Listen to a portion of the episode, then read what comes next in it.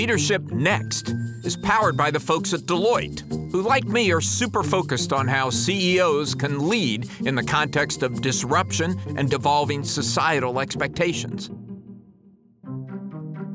Welcome to Leadership Next, the podcast about the changing rules of business leadership. I'm Alan Murray, and I am here with the best co host of the year, Ellen McGirt. And not just because I'm the only one. no, no, the best. well, that puts you right on top of my holiday gift list, Alan, which I know that you know that you were there anyway. But I don't know about you, but I have been thinking long and hard about how different this holiday season was from last year, particularly for so many reasons in terms of health and the, just uncertainty, but also in terms of just the great holiday ritual of shipping and receiving gifts.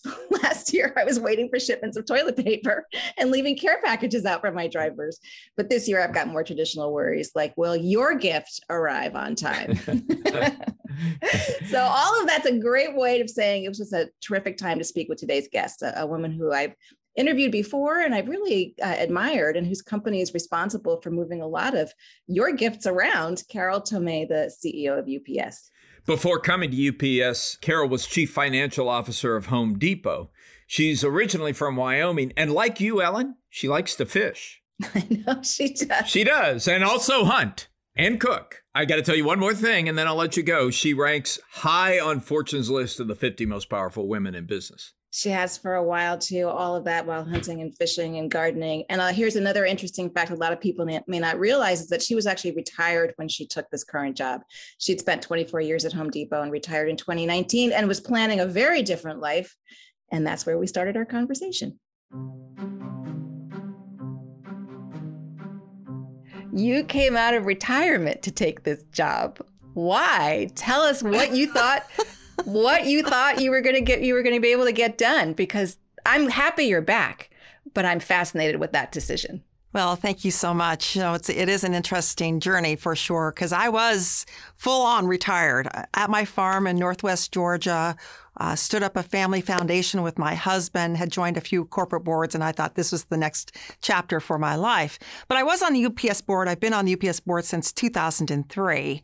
And when the UPS was starting to go through succession planning, when David Abney, the then current CEO, said he was planning to retire, they thought long and hard about the persona of the next CEO. And as they thought about the persona, in other words, the skills and experience that that person needed to possess, they matched the persona up against the existing leadership team and said, We've got a great team here, but nobody's quite ready. So the board decided to go outside. And I wasn't part of that decision because they had stood up a search committee, but I soon became part of that discussion because they came to me and said, Hey, Carol, we'd like you to be considered. And I'm like, Me? You know, really? Am I not too old? And they're like, you, you know, you're not too old. Age is a state of mind. I'm like, all right, well, that's young, good. Carol. Yeah, exactly. So you know, what the? Can you tell us a little bit about the persona? What was the persona that UPS needed at that moment? So, really understanding the changing competitive and customer environment because we're 114 years old and the world around us is changing and the change is rapid fire fast. And so they wanted someone who understood that end to end experience, which as a retailer, I did. Also, someone who had a digital fluency. And mm-hmm. at Home Depot, we were leaders in terms of the e commerce business. And we were the first, Home Depot was the first to bring buy online, pick up in store, buy online, return in store, so on and so forth. So they were looking for that understanding, someone who had that digital um, e commerce knowledge, uh, someone who was a great leader of people someone who yeah. knew how to make a buck and drive higher returns on capital. Because the company had deployed about $24 billion of capital into the business, and the return on capital had been declining for almost six years straight. So they wanted that financial background. They wanted a financial background. So when they, you know, they put the persona together, they did an outside search. So I wasn't the only person they talked to. They had an outside search and talked to a number of different candidates. And as they're talking to the candidates, in the back of my mind, I'm like, well, I'll go along with this because I'm not really sure. but the conversation started to pick up and became more intense. And I'm like, Carol, you better decide whether or not this is really what you want to do. So I asked myself, why would I do this? And I'm like, well, I love to develop people. I really love to develop people. Mm-hmm. And we have 500 143,000 of them. So I'm like, boy, that would really be a great opportunity to help people reach their highest potential, whatever that may be. I really do like to make money and I like to generate value. I love to do that. Now, at Home Depot, when I was the CFO, we had a 450% increase in shareholder value during my tenure. And I'm like, wouldn't that be fun to do something like that at, at UPS? It's a values based business whose core purpose really resonates with me. So I love that, you know, having my values aligned with the company's values. And then, you know, I, I talked to my husband and I said, you know, if I do this, you've got to go along with me. And he's retired as well. I said, you're going to have to go along with me. What do you think? And he's like, would you please go back to work? Uh, you're driving me crazy. That farm was getting small. really? You know that that old saying, I married you for life but not for lunch? I was bugging him. Like, who are you visiting with today and what are you doing? I was driving him crazy. So That's great. Now I'm listening to all the criteria that were laid out for what they needed in the job. One of them was not we need someone who knows how to lead in the midst of a pandemic that basically right. destroys That's all right. historical knowledge and data right. and throw things right. at her that she's never seen before. No, oh my goodness! You know, I was announced in early or middle of March of of 20, and I thought I was going to go on a listening tour. That I would be traveling the world, visiting with UPSers and customers and our communities, and I had that all got blown out of the water in the first week. The first week, like, and it was literally, it was very chaotic here, I have to tell you, because no one was prepared for the pandemic. But we knew that we needed to keep the world moving. We needed to keep commerce moving wherever the whatever level of commerce was going to happen. We needed to keep it moving, and so we needed to make sure that our UPSers were essential. And we didn't have PPE. We didn't have any masks and no. hand sanitizers and all the things we needed to, to have to keep our people safe. So it was a mad dash to keep our people safe and to keep commerce moving to the extent that it could. And then, of course, we partnered with the US government and governments around the world actually to move PPE around the world to try to get people safe. It was, those first few weeks were nothing but chaos. It was crazy. But, but, we started to figure it out. And in the second quarter, while many businesses were shutting down, as people were sheltering in place, our business exploded. It just exploded. There was a pull forward of e commerce demand, a three year pull forward of e commerce demand. So we were at levels that we hadn't expected to be until 2023 which meant we don't have the people to handle all this volume. Yeah. so we in the right. second in the second quarter alone we had to hire 40 40,000 people. Other companies wow. are shutting down. We're hiring 40,000 people. So that was also something I wasn't quite prepared for, but we were able to do it and get people trained and get people in the hubs and our sorting facilities and our drivers and our pilots to make sure that we could move the world's commerce. Because, you know, we move a lot of commerce. We move 2% of the world's GDP every day. 6% of the US GDP every day is moved by a UPS vehicle. So we had to keep that going. So, how does talent development continue to um, move forward in a time of rapid hiring, in a time of rapid, and a time of chaos like this? How did you keep that big goal of making sure not just people were safe, but they were also growing? Yeah, job number one for me. Job number one. And I have to tell you, I learned a lot coming from the board into the company. You think as a board member, you know the company pretty well you don't know it yeah. that well. You just don't. I learned a lot coming important. in. And one thing I learned is that our UPSers weren't that happy. We measure uh, employee happiness or employee satisfaction through a likelihood to recommend metric. So we measure lots of different things, but we roll this all up to a likelihood to recommend metric. And the likelihood to recommend was only 51% which meant 49% of our people wouldn't recommend us as a place to work. I, my hair was like on fire. I'm like, this is no way. This is not the place I want to work. This is not the place where you can have the best talent because people need to ha- love what they're doing and the place where they work. So, as a leadership team, we set forth the goal to move that metric to 80%. And we started some doing some things differently than we had. And this isn't so much on the talent, but more on the cultural side. You know, we had very restrictive policies. For example, men could not have facial hair. African American people could not have natural hair. And our oh, tattoo wow. policy was more restrictive than the US Army. So we made some symbolic changes by letting people bring their real, genuine, authentic self to work. We allowed men to have facial hair and natural hair, and you can have tattoos as long as they're not offensive. Big symbolic moves to say this is, you know, a different UPS. We're going to hold tight to the values that were instilled in us by Jim Casey, our founder.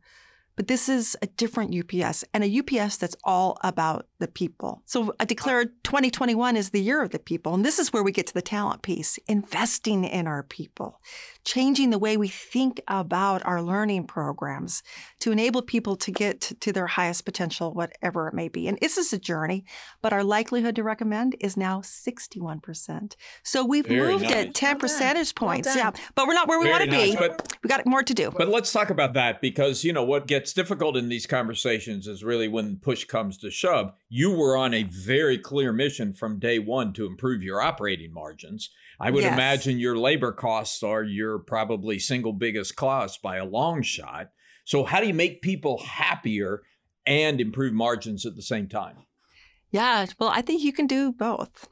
As long as you truly understand the customers that you want to serve, serve them the best that you can and get paid for that.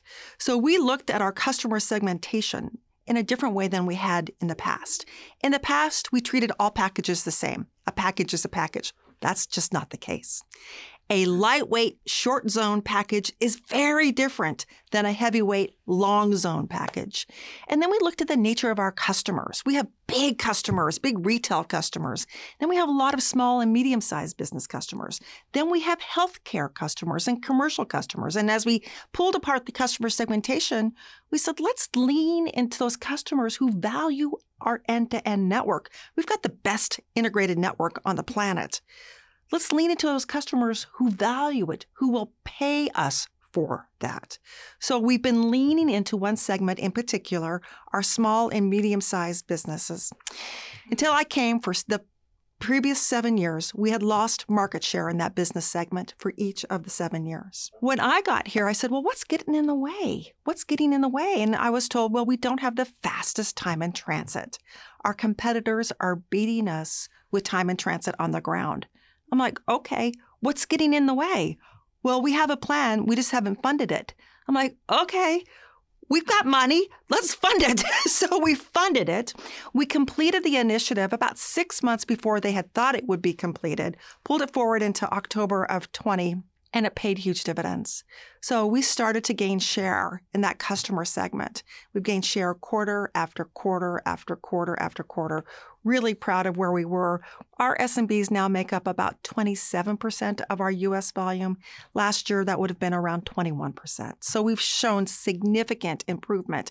And oh, by the way, our margins are getting better because our those customers will pay for the service. But it isn't just the revenue. The quality of the revenue is important, but it's not just that. We also had a lot of projects in flight. In fact, a conference room full of projects in flight. I'm like, let's focus on the wildly important because these are all great ideas, but they're all not wildly important. So we gave the leadership team red dots and green dots, and the red dots were to be put on those initiatives that you should stop, and the green dots on those that you should continue. Well, all the green dots went up. None of the red dots went up. I'm like, well, we're not going to leave the room, right? As you would appreciate. We all, I, that makes perfect sense. I'm like, we're not going to leave the room until the red dots go up. So the red dots went up. It's tough. You should have seen the number of initiatives that had no dots. So there was no one in favor or against. I'm like, those were the easiest to kill, right? The no dots. Right. So we The just orphan ones, yeah. Exactly, the orphaned ones. So we just started crossing things off the list. And as you cross things off the list, well, you become more productive. You don't need as many people working on things that aren't so important. So this year alone, we've taken $500 million out of our non-ops expense. Non-ops would be an overhead expense. We've taken $500 million out of that expense, and we'll take another $500 million out next year. That's a billion dollars of cost out, not cost avoidance, but cost out. We're also looking at sweating our assets differently than we ever had in the past. We're a capital intensive business for sure. But I'm like, we got to think about this capital allocation differently. For example, they, we love aircraft. We fly almost 600 aircraft every day. And some of our teams wanted to buy more aircraft for the Asia uh, US lanes. I'm like, tell me about those lanes. Are the aircraft full? Well, yes, Carol, they're full when they come from Asia, but they're empty when they go back. Mm. And I'm like, we're flying 747 freighter aircraft empty on the way back? I don't think so. Let's think about how we optimize the aircraft that we own so we can get a higher utilization and a higher return on those investments. So we've moved that needle in a big way. In fact, at the end of our third quarter, we set our return on capital by the end of this year will be around 29%, up 700 basis points from where it was a year ago. So we're we're moving the needle in, in that regard, while at the same time doing good. And that's the cool thing about this company. It's not just about moving goods; it's about doing good. And I'm really proud of how our team has rallied during this time. Every day, our men and women went to work you know, they went to the office. Um, the office being their package cars or their aircraft or their sorting facilities. They went in. We've delivered well, nearly a billion vaccines. By the middle of December, we will have delivered a billion vaccines in over 100 countries. And We've also been part of a 20 million vaccine donation program in, in parts of the country, world that are challenged in that regard. So we're really, I'm really proud of, of that. In fact, we worked really hard on our purpose last year. We knew what we did, but we hadn't declared our purpose. So we had a cross-functional team of folks work on our purpose, and they did a, a masterful job of interviewing UPSers and retirees and customers and communities. And we unveiled it a year ago. It's uh, moving our world forward by delivering what matters, and I just, I just love that. I think it really really it really speaks to our why.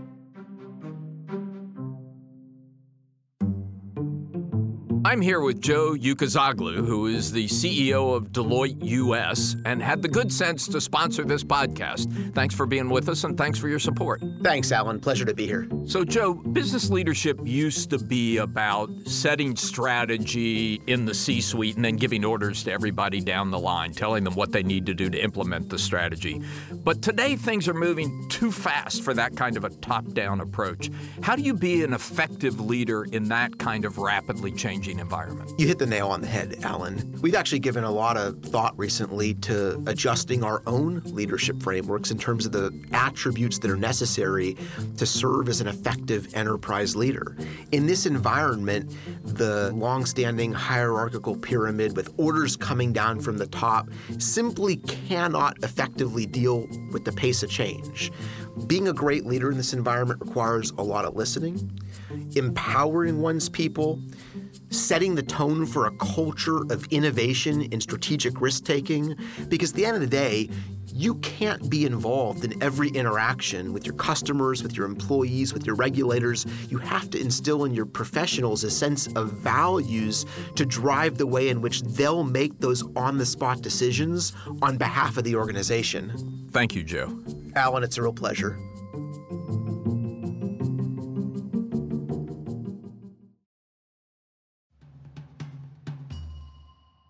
I'm 20 minutes into this conversation and I'm 100% sure that the search committee picked the right CEO. 100%, oh. 110% sure. I do want to ask you a question about that though, because I find it jarring and a little alarming that a company as big and important as UPS, when looking for their next CEO, looks to their executive bench and says, not a single person here is ready, not one.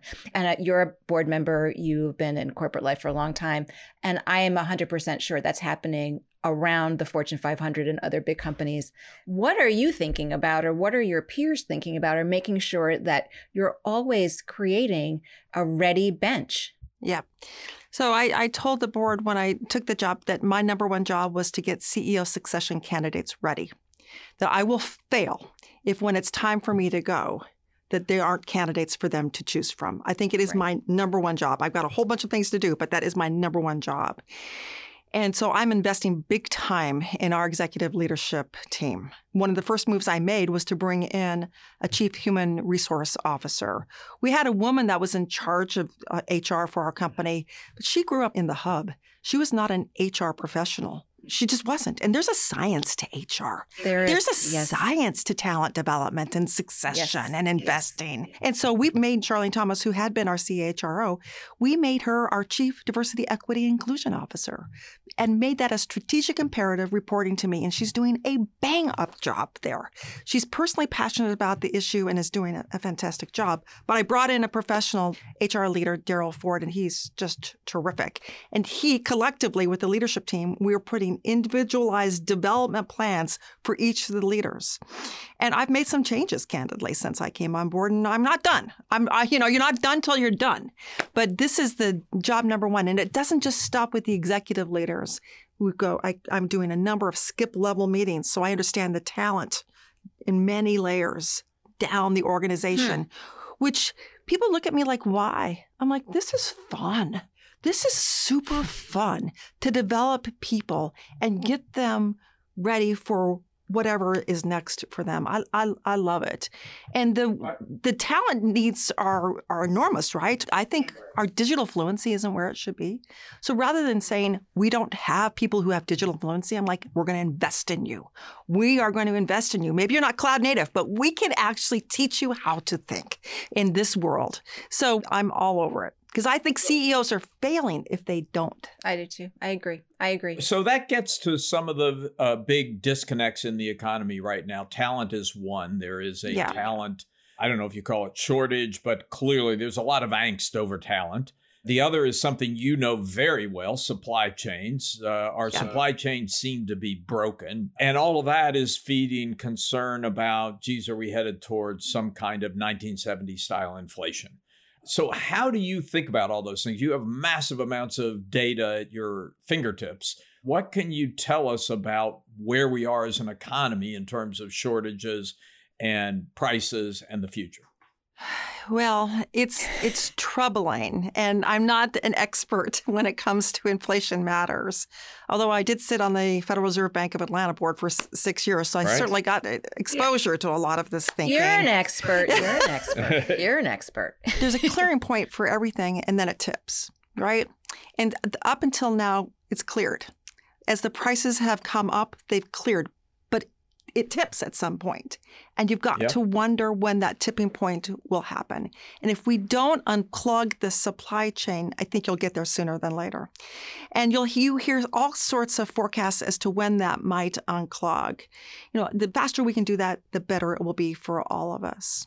Part of the unclog is getting COVID under control through vaccinations. So that's critically important around the world. And you've seen what's happened in parts of the world right now, right? It's popping up outside the United States and in many countries where we've had to shut down some of our operations actually because of, of COVID. So we've got to get COVID under control. We need to free up the ports. So we're working closely with the president to try to help free up the ports. You know, when we get a package, we get it delivered. Our on time delivery is 97%. But the jams are at the ports on both ends of the equation, if you will, and then just not enough equipment to move it. There will be more ocean craft coming online. That's going to help unclog this, eh, which is really wonderful. And as more passenger flights become available, you can fill up the belly with cargo. That will help as well. So I'm optimistic that we'll see some movement towards the middle of next year. That's a long that's, time that's from now. But it's important. Yeah. If it goes longer than that, yeah. Yeah.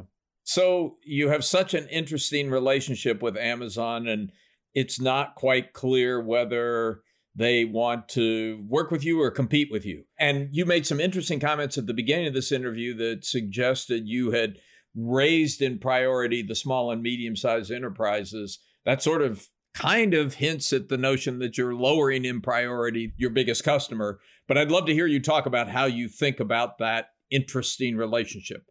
Yeah, I mean, the math of it is if you have an increasing penetration of one segment, you're going to have a decreasing penetration in another, right? Because it has to equal 100% at the end of the day. So we have a very excellent relationship with our largest customer, Amazon. But I think it's important to realize that Amazon is not just an e commerce retailer, they stock inventory. They have over $20 billion of stocked good in DCs. They are building out a supply chain to deliver the stocking DCs. That makes a ton of sense for them. We'll still deliver for Amazon. We will, but we are not their supply chain. We're just a piece of their supply chain. So it's peaceful coexistence is my, in my mind. We're going to continue to grow with Amazon. We support Amazon, but we're going to tilt our business into other segments that value our end-to-end experiences, they're building out their delivery of their stocking DCs. It's a very different experience too. You know, they have outside service providers that deliver all those packages. Our folks are Teamster, UPS employees. And I love them because they're part of our brand. The stories that you hear about our UPS drivers and doing good in the communities, you don't hear them a lot about the other players, do you? Because our people do more than just move goods; they do good in the communities. that is really interesting, Carol. I mean, you're you're saying that your drivers, your deliveries, who are people who work full time for you, and are Teamsters are a competitive advantage. And Amazon has gone a very different direction. They've contracted it out in part. I don't know if they've ever said this, but I assume in part to avoid unionization. I don't know. Uh, yeah. It's a different strategy. Yes. And you're confident yours can win. We are winning. Yeah. I have a I have a question about the future for you, Carol, but then I think we've got to let you go. I know that you're building out your cold chain capabilities. I know that there's a lot going on. How do you see the pandemic changing or uh, allowing you to innovate in an interesting new way? Is something new coming for UPS down the line? There's so much innovation going on in our company. Just in the healthcare world, um, we'll be a $10 billion healthcare logistics company by 2023 on our way to be a 20 billion healthcare logistics company. And cold chain logistics is, is part of that, of course, but it's also about safety and quality because you can't, it's not a package, it's a patient. So we've invested in quality metrics and procedures. We're best in class. If I come back to the core business and from an innovative perspective, oh gosh, Think about the customer experience. With 60% of our deliveries going to residences, we can't think of the customer experience as the shipper. We need to think about it end to end, shipper to recipient. And the number one customer complaint I get is, where's my package? So I went, I went to the, I went to the team. I'm like, how can we fix this? We were working on the downstream solution. I'm like, let's go upstream. How can we solve this? So we've just launched something we call Smart Package. With Smart Package, we are going to put an RFID tag on every single package, and we will know where that package is at all time when it's in our network. How cool is that? And when we're loading the package into our package cars, it will be scanned by a wearable device. So the men and women who are putting those packages onto the package cars today that have to scan them they'll avoid 20 million scans a day. How cool is that? So we're going to get much more productive through the use of technology. Yeah, and it just and I could go on and on and on about this. And and, and you know, it just calms you down. I mean, there's a, in my mind, you know, the the consumer example of that is the difference between DoorDash and Uber Eats on DoorDash, I can watch my pizza as it approaches yes. me. I don't know why I want to do that. it calms you down. It does. We're taking photos now when we drop the package off at your doorstep. Now we copied Amazon, but that's a good experience. So why not? I'm like, copy good experiences. Um, yeah. We are also investing in autonomous vehicles. So a whole bunch of things going on in that front, not just for package cars, but for our feeder trucks. Those are the big 18 wheelers. Just announced a, a new test today with with Waymo, which is a Google company. So I'm excited about that. Doing a lot on this. How about the drone project? Are you excited? Do you think that has promise? I think it's too early days. Here's the thing about drone. I was so excited until I went to see it. They're like, well, we can't fly it today, Carol, because it's windy. I'm like, oh. oh. And then I went back. Oh, oh we can't fly it today because it's rainy. I'm like, Okay. so you, you have all these things that get in the way, but that doesn't mean that we won't. We, we were the first company to be authorized by the FAA, so we have our own drone airline. So we're going to stay on uh, with the development there because that will all change. Uh, we are taking our first delivery of battery powered aircraft in 2024. These are electric uh, vertical takeoff landing aircraft, all powered by batteries. They carry cargo, 1,400 pounds. That's cool. Wow. Yes, I'm very excited. I'm more actually more excited about the battery powered aircraft than the actual drone because I think we can move more. You've given us a lot to look forward to, Carol. What a delightful conversation. Thank you so much for taking the time to talk with us. Pleasure. Leadership Pleasure. Next. Thank you. Take care. Leadership Next is edited by Nicole Vergalla, written by me, Alan Murray, along with my amazing colleagues Ellen McGirt and Megan Arnold. Our theme is by Jason Snell. Executive producers are Mason Cohn and Megan Arnold. Leadership Next is a production of Fortune Media.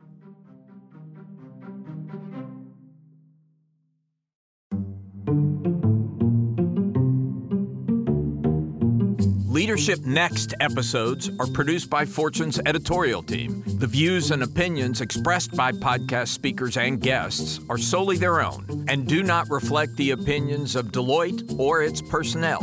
Nor does Deloitte advocate or endorse any individuals or entities featured on the episodes.